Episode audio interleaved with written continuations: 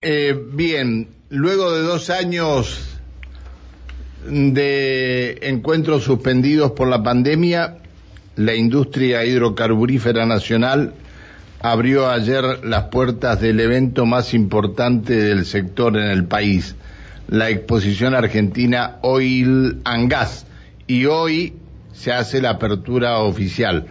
Eh, nuestro compañero de tareas, Adrián Gianetti, está en la cobertura, está en la Oil and Gas. Hola Adrián, buen día. Hola Pancho, buen día, buen día para vos y para todo el equipo de la radio y para toda la audiencia. ¿Cómo estamos?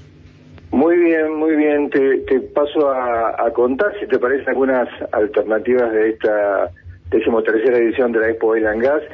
Eh, ayer fue la primera jornada en, este, en, que se abrió las puertas del predio de la sociedad rural, 20.000 metros cuadrados, con 200 expositores que están allí presentes. La expectativa es mucha del sector de la industria. Básicamente ayer fue un día en que las familias visitaron este, y algunos allegados, pero hoy se espera que sea el fuerte de visitas de em, gente vinculada con la actividad de la industria petrolera aquí. Se espera que en estos eh, días hasta el día miércoles, que es el día de cierre de la expo, circulen por allí visiten ese predio unas 17.000 personas, es la expectativa que hay. Em, hay mucha presencia de compañías eh, importantes, por supuesto las principales eh, productoras de petróleo y gas están allí, representantes también de provincias como Chubut, Mendoza también están allí. Hay una, una un área, digamos, donde está eh, representado Neuquén con unas aproximadamente 50 pymes petroleras este, vinculadas al sector hidrocarburos que también están acompañando y marcando presencia en esta Expo Oil and Gas y bueno, y muchas actividades, por supuesto, también que tienen que ver básicamente con eh, cuestiones vinculadas a la industria, muy puntuales, como por, decirte algo, no son para todo el público en general, son, por ejemplo, un panel de upstream, de midstream y downstream, son eh, palabras y actividades muy específicas de, de la industria petrolera, eh, paneles de transición energética. Obviamente la, la charla más esperada se va a dar en el día de la fecha sobre las 5, cinco y media de la tarde que se va a desarrollar el encuentro con los CEOs de las empresas más importantes como Tenaris, Tecpetrol, eh, por ejemplo también Pecon, eh, y va a cerrar este panel de CEOs el presidente de IPF, Sergio Afronti, a las seis y algo de la tarde, seis y diez de la tarde está previsto que comience su alocución, y luego sí se va a desarrollar la, el acto de apertura, eh, ya con la presencia, esperamos que esté presente el gobernador de la provincia de Neuquén, Está, por supuesto, también presente la, el stand de la empresa Oil and Gas.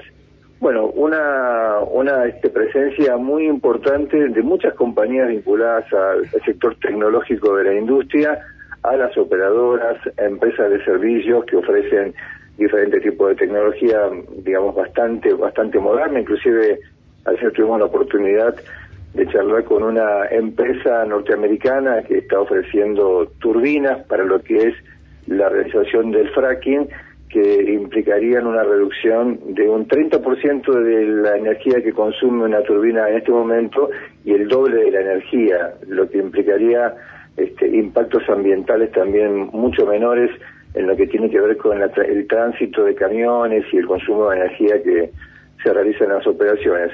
Bueno, como verás, hay de todo y para todo. No sé si tenés alguna, alguna consulta en particular. Hola Adrián, ¿cómo estás? Muy buenos días. Alejandra, buenos días. ¿Cómo estás? Muy bien. Estaba viendo, bueno, la información que Argentina, este, con todos los años de experiencia, se ha convertido en una de las más seguras y limpias en cuanto al tema de pozos perforados, la industria del petróleo. Digo, las estimaciones sobre el potencial de shale gas y shale oil abren un nuevo panorama energético.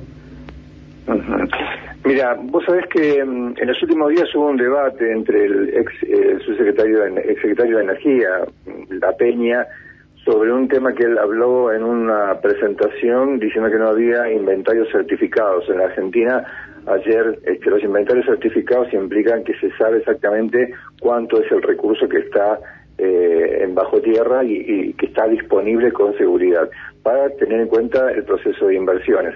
Ayer hablamos un minutito con el ex eh, subsecretario de Energía de la provincia, Rubén Echeverry, que nos confirmaba que esto está. Y esto es muy importante porque tiene que ver con las posibilidades de inversiones.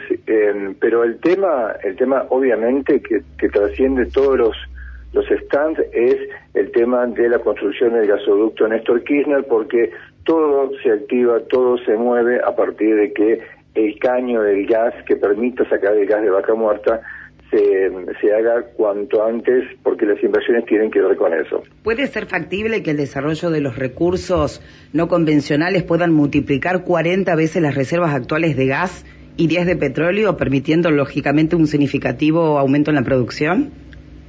Mira, eh, también se habló de eso ayer en algunos stands entre representantes de empresas. El punto básico es las condiciones de que el gobierno eh, que establezca en esta ley de eh, inversiones, de incentivo a las inversiones en hidrocarburos, que todavía está en el Congreso Nacional.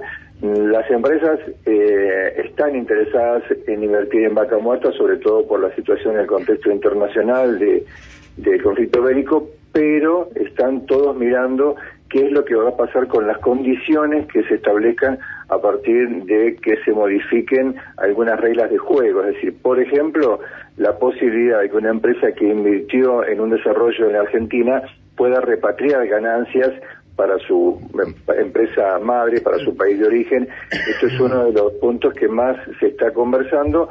Todo está eh, hay que esperar esta tarde hay que esperar esta tarde la llegada de Culfas allí a la, a la Expo y a ver qué es lo que dice Culfa con respecto a esto, ¿no? Sí, ya te digo, todo está en las reglas de juego. Si las reglas de juego son razonables, las empresas están interesadas en invertir, sobre todo teniendo en cuenta, como decía, el contexto internacional, que parece que va a durar un tiempito bastante prolongado, y la celeridad con que se logre poner en funcionamiento, o sea, construir, digamos, y poner en funcionamiento el gasoducto Néstor Kirchner, Saliqueló, Tatayán Saliqueló, que permitiría, digamos, que todo lo que se genere pueda ser canalizado. y que se habilite también la exportación de los excedentes de petróleo y gas, eh, también, y en qué condiciones también tiene que ver con las inversiones. Más allá del trabajo, manda fotos, Adrián. Sí, sí, sí, por supuesto. Hay que disfrutar del viaje. Adrián, gracias por atendernos, que sigas bien, hasta luego. Gracias equipo, hasta luego. Chao, hasta luego. Adrián Gianetti, desde la Oil and Gas, es la tercera, este, la tercera Oil and Gas, eh, la, la Argentina Oil and Gas que se realiza. Dos años estuvimos sin que se llevara adelante.